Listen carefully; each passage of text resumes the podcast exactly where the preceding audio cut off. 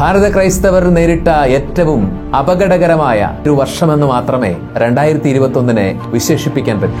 ഭാരതത്തിന്റെ പുരോഗതിക്ക് വേണ്ടി നിതാന്തം പരിശ്രമിക്കുന്ന സ്വയം സമർപ്പിച്ചു സേവനം ചെയ്യുന്ന മിഷണറിമാരോട് യഥാർത്ഥത്തിൽ ഈ നാട് കാണിക്കേണ്ടത് തികഞ്ഞ ആദരവാണ്.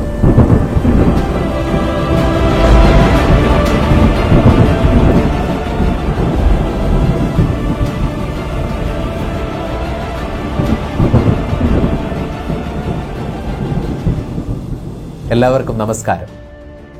റിയർ മിററിന്റെ എല്ലാ പ്രേക്ഷകർക്കും ദൈവാനുഗ്രഹപ്രദമായൊരു പുതുവർഷം സ്നേഹത്തോടെ ആശംസിക്കുന്നു. പുതുവർഷത്തിന്റെ പടിവാതിൽക്കൽ നിന്നിട്ട് പോയ വർഷത്തിലേക്ക് തിരിഞ്ഞു നോക്കുമ്പോൾ ഭാരത ക്രൈസ്തവരെ സംബന്ധിച്ച് ഭാരത സഭയെ സംബന്ധിച്ച് രണ്ടായിരത്തി ഇരുപത്തൊന്നിനെ എങ്ങനെയായിരിക്കും വിശേഷിപ്പിക്കാൻ പറ്റുന്നത്? The most violent year for Indian Christians ഭാരത ക്രൈസ്തവർ നേരിട്ട ഏറ്റവും അപകടകരമായ പീഡനപൂരിതമായ ഒരു വർഷമെന്ന് മാത്രമേ രണ്ടായിരത്തി ഇരുപത്തൊന്നിനെ വിശേഷിപ്പിക്കാൻ പറ്റൂ.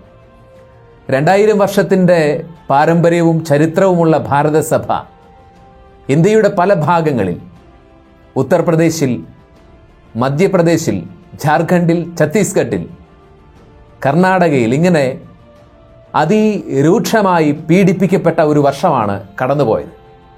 ഭാരതത്തിലെ ക്രൈസ്തവർ അല്ലെങ്കിൽ കേരളത്തിലെ ക്രൈസ്തവർ എത്ര കണ്ട് പെരുകുന്ന ഈ ഒരു ക്രൈസ്തവ പീഡനത്തെക്കുറിച്ച് നഷ്ടപ്പെട്ടു പോകുന്ന ക്രൈസ്തവരുടെ മതസ്വാതന്ത്ര്യത്തെക്കുറിച്ച് ആകുലപ്പെടുന്നുണ്ട് ചിന്തിക്കുന്നുണ്ട് എന്നുള്ളത് വ്യക്തമല്ല.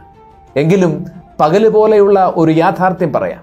ആയിരത്തി തൊള്ളായിരത്തി തൊണ്ണൂറ്റി എട്ട് മുതൽ സംഘടിതവും ആസൂത്രിതവുമായ ക്രൈസ്തവ പീഡനം ഇവിടുത്തെ അതിന്യൂനപക്ഷമായ ക്രൈസ്തവ സമൂഹത്തെ ഒരു ശത്രുസ്ഥാനത്ത് നിർത്തിക്കൊണ്ട് ഉന്മൂലനം ചെയ്യേണ്ട ശത്രുവായി കരുതിക്കൊണ്ട് സംഘടിതമായ ക്രൈസ്തവ പീഡനവും ക്രൈസ്തവർക്ക് നേരെയുള്ള ആക്രമണങ്ങളും വർദ്ധിച്ചു വരുന്നു എന്നുള്ളതാണ് കണക്കുകൾ പറയുന്നത്. നിയമം കൊണ്ട് സർക്കാരും സംവിധാനങ്ങളും കയ്യൂക്കുകൊണ്ട് ആൾക്കൂട്ടവും വിദ്വേഷ പ്രചരണങ്ങൾ കൊണ്ട് തീവ്ര ഹിന്ദുത്വ നിലപാടുകാരും പ്രചാരകരും ക്രൈസ്തവ സഭയെ നിരന്തരം പീഡിപ്പിച്ചുകൊണ്ടിരിക്കുകയാണ്. രണ്ടായിരത്തി പതിനാല് മുതൽ ഈ ക്രൈസ്തവ പീഡനങ്ങൾക്ക് കുറെ കൂടി ഒരു സംഘടിതമായ ഭാവം കൈവരുന്നുണ്ട്. രണ്ടായിരത്തി പതിനാലിൽ ഇരുന്നൂറ്റി പതിനേഴ് കേസുകളാണ് ഭാരതത്തിൽ ക്രൈസ്തവർക്കെതിരെയുള്ള വിവിധ സ്ഥലങ്ങളിലെ ആക്രമണങ്ങളായിട്ട് റിപ്പോർട്ട് ചെയ്തതെങ്കിൽ ഈ രണ്ടായിരത്തി ഇരുപത്തി ഒന്നിനെ the most violent year for Indian Christians എന്ന് വിശേഷിപ്പിക്കുന്നതിന്റെ കാരണം നാനൂറ്റി എൺപത്തിയാറ് കേസുകളാണ് രണ്ടായിരത്തി ഇരുപത്തി ഒന്നിൽ ഭാരതത്തിന്റെ വിവിധ ഭാഗങ്ങളിൽ ക്രൈസ്തവർക്കെതിരെയുള്ള ആക്രമണങ്ങളായിട്ട് റിപ്പോർട്ട് ചെയ്യപ്പെട്ടിട്ടുള്ളത് അതിൽ വെറും മുപ്പത് കേസുകളിൽ മാത്രമേ പോലീസ് എഫ് ഐ ആർ രേഖപ്പെടുത്തിയിട്ടുള്ളൂ എന്നുള്ളത് സങ്കടകരമായ ഒരു കാര്യമാണ്. ആയിരത്തി മുന്നൂറ്റി അൻപതിലധികം സ്ത്രീകളും അറുന്നൂറിനടുത്ത് ദളിതരും അഞ്ഞൂറിലധികം ട്രൈബൽസും ഇരുപത്തഞ്ചിലേറെ ക്രൈസ്തവ ദേവാലയങ്ങളും എൺപത്തഞ്ചിലേറെ ആരാധന സ്ഥലങ്ങളും നശിപ്പിക്കപ്പെടുകയും ആക്രമിക്കപ്പെടുകയും ചെയ്തിട്ടുണ്ട്. ഭാരതത്തിലെ ക്രൈസ്തവരെ സംബന്ധിച്ച് ഈ കണക്കുകൾ നിശ്ചയമായിട്ടും ആകുലപ്പെടുത്തുന്ന ആശങ്കപ്പെടുത്തുന്ന ഒരു യാഥാർത്ഥ്യമാണ്. രണ്ടായിരത്തി ഇരുപത്തൊന്നിന്റെ ഏറ്റവും സങ്കടകരമായ ഭാരത ക്രൈസ്തവർ എന്ന് മനസ്സിലോർക്കേണ്ട ഒരു രണ്ട് ചിത്രങ്ങൾ പറയാം. അതിൽ ആദ്യത്തേത് ഒരു പടുവൃദ്ധന്റെ ദയനീയമായ ജയിലിൽ വെച്ച് നടന്ന മരണമാണ്. എൺപത്തിനാല് വയസ്സുകാരനായ സ്റ്റാൻ സ്വാമി എന്ന ആധുനിക കാലത്തിലെ ഭാരതം കണ്ട ഏറ്റവും വലിയ മനുഷ്യ സ്നേഹിയെക്കുറിച്ചാണ് പറയുന്നത്. പാർക്കിൻസൺ രോഗബാധിതനായ അദ്ദേഹം ജയിലിൽ കിടന്ന് ദാരുണമായി മരണപ്പെടുന്നത്. നിയമ സംവിധാനങ്ങൾ കനിഞ്ഞ അദ്ദേഹത്തിന് വിറയ്ക്കുന്ന കൈകൊണ്ട് ഗ്ലാസ് നേരെ പിടിച്ചു വെള്ളം കുടിക്കാൻ പറ്റാത്തതിന്റെ പേരിൽ ചോദിച്ച ഒരു സ്ട്രോ പോലും നിഷേധിച്ചുകൊണ്ടാണ് അദ്ദേഹത്തെ ക്രൂരമായ ഒരു മരണത്തിലേക്ക് തള്ളിവിടുന്നതെങ്കിൽ. ഉത്തർപ്രദേശിലാണ് രണ്ട് പാവപ്പെട്ട സിസ്റ്റേഴ്സ് ബസ് സ്റ്റാൻഡിൽ ഇറങ്ങിക്കഴിയുമ്പോൾ ആൾക്കൂട്ടം അവരെ മതപരിവർത്തകരെന്ന് ആക്രോശിച്ചുകൊണ്ട് പാഞ്ഞെടുക്കുകയും ബലമായി സ്ത്രീത്വത്തിന്റെ സകല അന്തസ്സും സകല അവകാശങ്ങളും അവർക്ക് പാടെ നിഷേധിച്ചുകൊണ്ട് ബലമായി അവർ പോലീസ് സ്റ്റേഷനുകളിലേക്ക് വലിച്ചിഴയ്ക്കുകയും നിയമപാലകരെ നോക്കുകുർത്തികളാക്കി നിർത്തിക്കൊണ്ട് നീണ്ട മണിക്കൂറുകൾ ഭേദ്യം ചെയ്യുകയും ആക്രോശിക്കുകയും ദേഹോദ്രവേൽപ്പിക്കുകയും ചെയ്യുകയും വരെ ചെയ്തത് ഭാരത ക്രൈസ്തവർ തീർച്ചയായിട്ടും അരക്ഷിതമായ ഒരു കാലത്തിലൂടെ കടന്നു പോവുകയാണ്. വിവിധ സംസ്ഥാനങ്ങൾ മത പരിവർത്തന നിരോധന ബില്ലുകൾ പുറപ്പെടുവിച്ചുകൊണ്ടിരിക്കുകയാണ്. ഏറ്റവും അടുത്ത് രണ്ടായിരത്തി ഇരുപത്തി ഒന്ന് ഡിസംബർ ഇരുപത്തി മൂന്നാം തീയതി കർണാടക സംസ്ഥാനത്തിലാണ് ഈ ബില്ല് പാസ്സാക്കിയത് ക്രിസ്മസ് കാലത്തെ ഈ ഒരു സംസ്കാര സംവിധാനത്തിന്റെ അതിക്രമത്തെ കർണാടകയിലെ ബിഷപ്സ് വിശേഷിപ്പിച്ചത് ഗവൺമെന്റ് ഈ ക്രിസ്മസ് കാലത്ത് ഹെറോദസിനെ പോലെ പെരുമാറിയെന്നാണ്. ഈ ഒരു നിയമത്തിന്റെ ഭരണഘടനയുടെ ഇരുപത്തഞ്ചാം അനുച്ഛേദത്തിന്റെ നഗ്നമായ ലംഘനമായ മതപരിവർത്തന നിരോധന നിയമത്തിന്റെ പഴുതുകൾ ഉപയോഗിച്ചുകൊണ്ട് തന്നെയാണ് ഇന്ത്യയുടെ വിവിധ ഭാഗങ്ങളിൽ ക്രൈസ്തവ മിഷണറിമാർ നടത്തിവരുന്ന അനാഥാലയങ്ങൾക്ക് ആതുര ശുശ്രൂഷ കേന്ദ്രങ്ങൾക്ക് അഗതി മന്ദിരങ്ങൾക്ക് നേരെയുള്ള ആക്രമണങ്ങളും സർക്കാർ സംവിധാനങ്ങളെ നിയമത്തിന്റെ സംവിധാനങ്ങൾ ഉപയോഗിച്ചുകൊണ്ടുള്ള അടിച്ചമർത്തലുകളും അരങ്ങേറിക്കൊണ്ടിരിക്കുന്നു. അതിന്റെ ഏറ്റവും അവസാനത്തെ ഇരയായി തീർന്നിരിക്കുന്നത് ഇരുപത്തിരണ്ടായിരത്തിലധികം വരുന്ന അശരണരും അനാഥരും നിസ്സഹായരുമായ മനുഷ്യരെ പരിചരിച്ചിരിക്കുന്ന മദർ തെരേസയുടെ കോൺഗ്രിഗേഷനു നേരെ നടത്തുന്ന നിയമ സംവിധാനത്തിന്റെ തികഞ്ഞ അവകാശ നിഷേധമാണ്. എന്തുകൊണ്ടാണ് പരിവാർ സംഘടനകൾ ക്രൈസ്തവരെ ഒരു ശത്രുസ്ഥാനത്ത് കരുതുന്നത്? അവരുടെ ആരോപണങ്ങളിൽ പലതും ക്രൈസ്തവർ വ്യാപകമായ മതപരിവർത്തനം നടത്തുന്നു എന്നുള്ളതാണ്. എന്നാൽ എത്രയോ അവാസ്തവമായ ഒരു ചിന്തയാണിത്.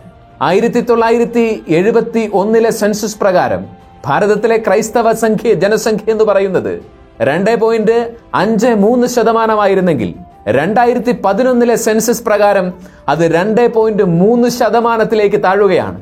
ഇപ്പോൾ ഒരു സെൻസസ് നടത്തിയാൽ പാർസി സിൻഡ്രോം ബാധിച്ചിരിക്കുന്ന ഭാരതസഭയുടെ സംഖ്യ അതിലും താഴെയായിരിക്കും.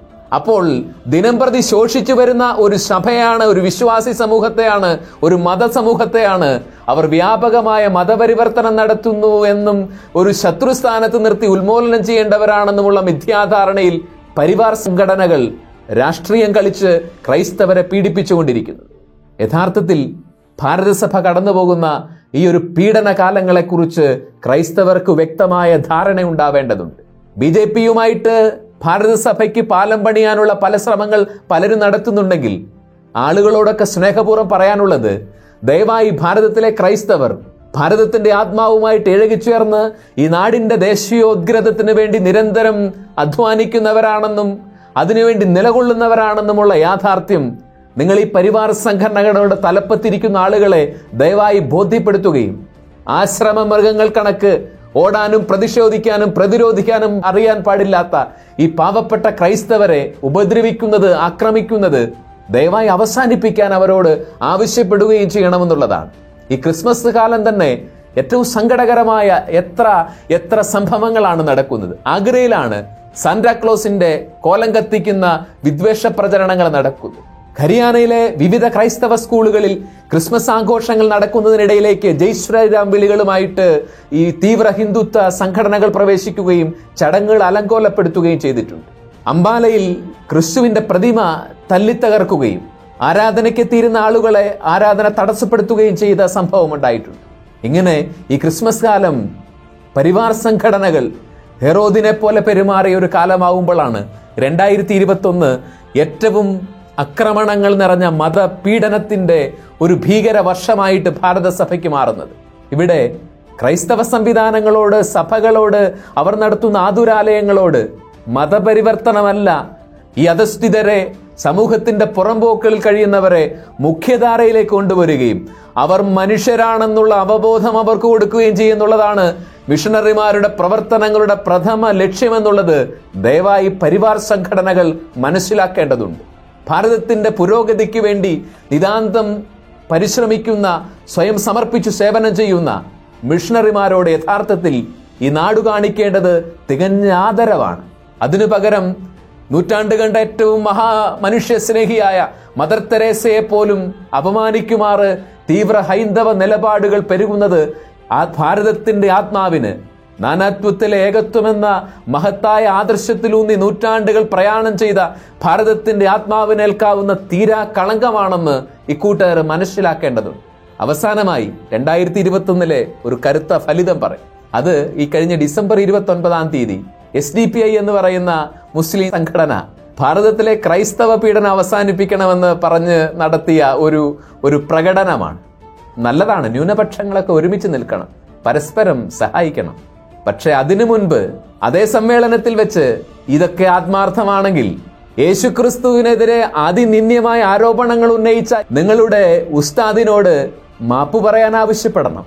ബുർക്കിനോഫോസോ എന്ന് പറയുന്ന ആഫ്രിക്കൻ രാജ്യത്ത് തലയെറുത്ത് കൊല്ലപ്പെട്ട നാൽപ്പത്തൊന്ന് ക്രൈസ്തവരെ പ്രതി ദിനം പ്രതി ഇസ്ലാമിക രാജ്യങ്ങളിൽ കൊല്ലപ്പെടുന്ന ബലിയാടുകൾ കണക്ക് കൊല്ലപ്പെടുന്ന ക്രൈസ്തവരെ പ്രതി ഇത്തരം സമ്മേളനങ്ങളിൽ നാല് ഞടുങ്ങലുകളും രണ്ട് ഖേദപ്രകടനങ്ങളെങ്കിലും അറ്റ്ലീസ്റ്റ് നടത്തിയെങ്കിൽ മാത്രമേ ഈ പ്രകടനങ്ങൾക്കൊക്കെ ആത്മാർത്ഥതയുണ്ടെന്ന് നമുക്ക് മനസ്സിലാവുകയുള്ളൂ സത്യത്തിൽ ഭാരതത്തിലെ ക്രൈസ്തവർ ഇന്ന് ചെകുത്താനും കടലിനുമിടയിൽ എന്ന പഴമൊഴിയിലൂടെ അന്വർത്ഥമാക്കുവാറുള്ള ഒരു അവസ്ഥയിലാണ്. ഒരു ഭാഗത്ത് ഉന്മൂലനം ലക്ഷ്യമാക്കുന്ന പരിവാർ സംഘടനകളുണ്ടെങ്കിൽ മറുഭാഗത്ത് അക്രമത്തിന്റെ അധിനിവേശത്തിന്റെ വിവിധ ഭാഗങ്ങൾ വിവിധ തന്ത്രങ്ങൾ മനയുന്ന ഇസ്ലാമിക നിലപാടുള്ള സംഘടനകളുണ്ട്. ഇതിലേതാണ് ചെകുത്താന് ഇതിലേതാണ് കടലെന്ന് തിരിച്ചറിയാൻ പോലും പറ്റാത്ത ദയനീയതയിലാണ് ഭാരത ക്രൈസ്തവരിൽ ബഹുഭൂരിപക്ഷവും എന്നുള്ളതാണ് സങ്കടകരമായ ഒരു കാര്യം. രണ്ടായിരത്തി ഇരുപത്തിരണ്ട് നമുക്ക് പ്രതീക്ഷയുടെ ഒരു പുതുവർഷമാവട്ടെ. മതനിരപേക്ഷയുടെ മഹത്തായ ഭാരത സംസ്കാരത്തെ നിലനിർത്തിക്കൊണ്ട് ഭാരതത്തിന്റെ ഫാസിൽ ലതിക്കുന്നത് പ്രകാശത്തിൽ സന്തോഷിക്കുന്നു എന്നുള്ള ആ പേരു തന്നെ അന്വർത്ഥമാക്കുമാറ്. മാനവികതയുടെ പാരസ്പര്യത്തിന്റെ പ്രകാശത്തിൽ സന്തോഷിക്കാൻ വൈവിധ്യങ്ങളുടെ ഈ നാടിന് സാധിക്കട്ടെ എന്ന പ്രാർത്ഥനയോടെ റിയർ മിററിന്റെ ഈ ഒരു എപ്പിസോഡ് അവസാനിപ്പിക്കുന്നു. നന്ദി നമസ്കാരം.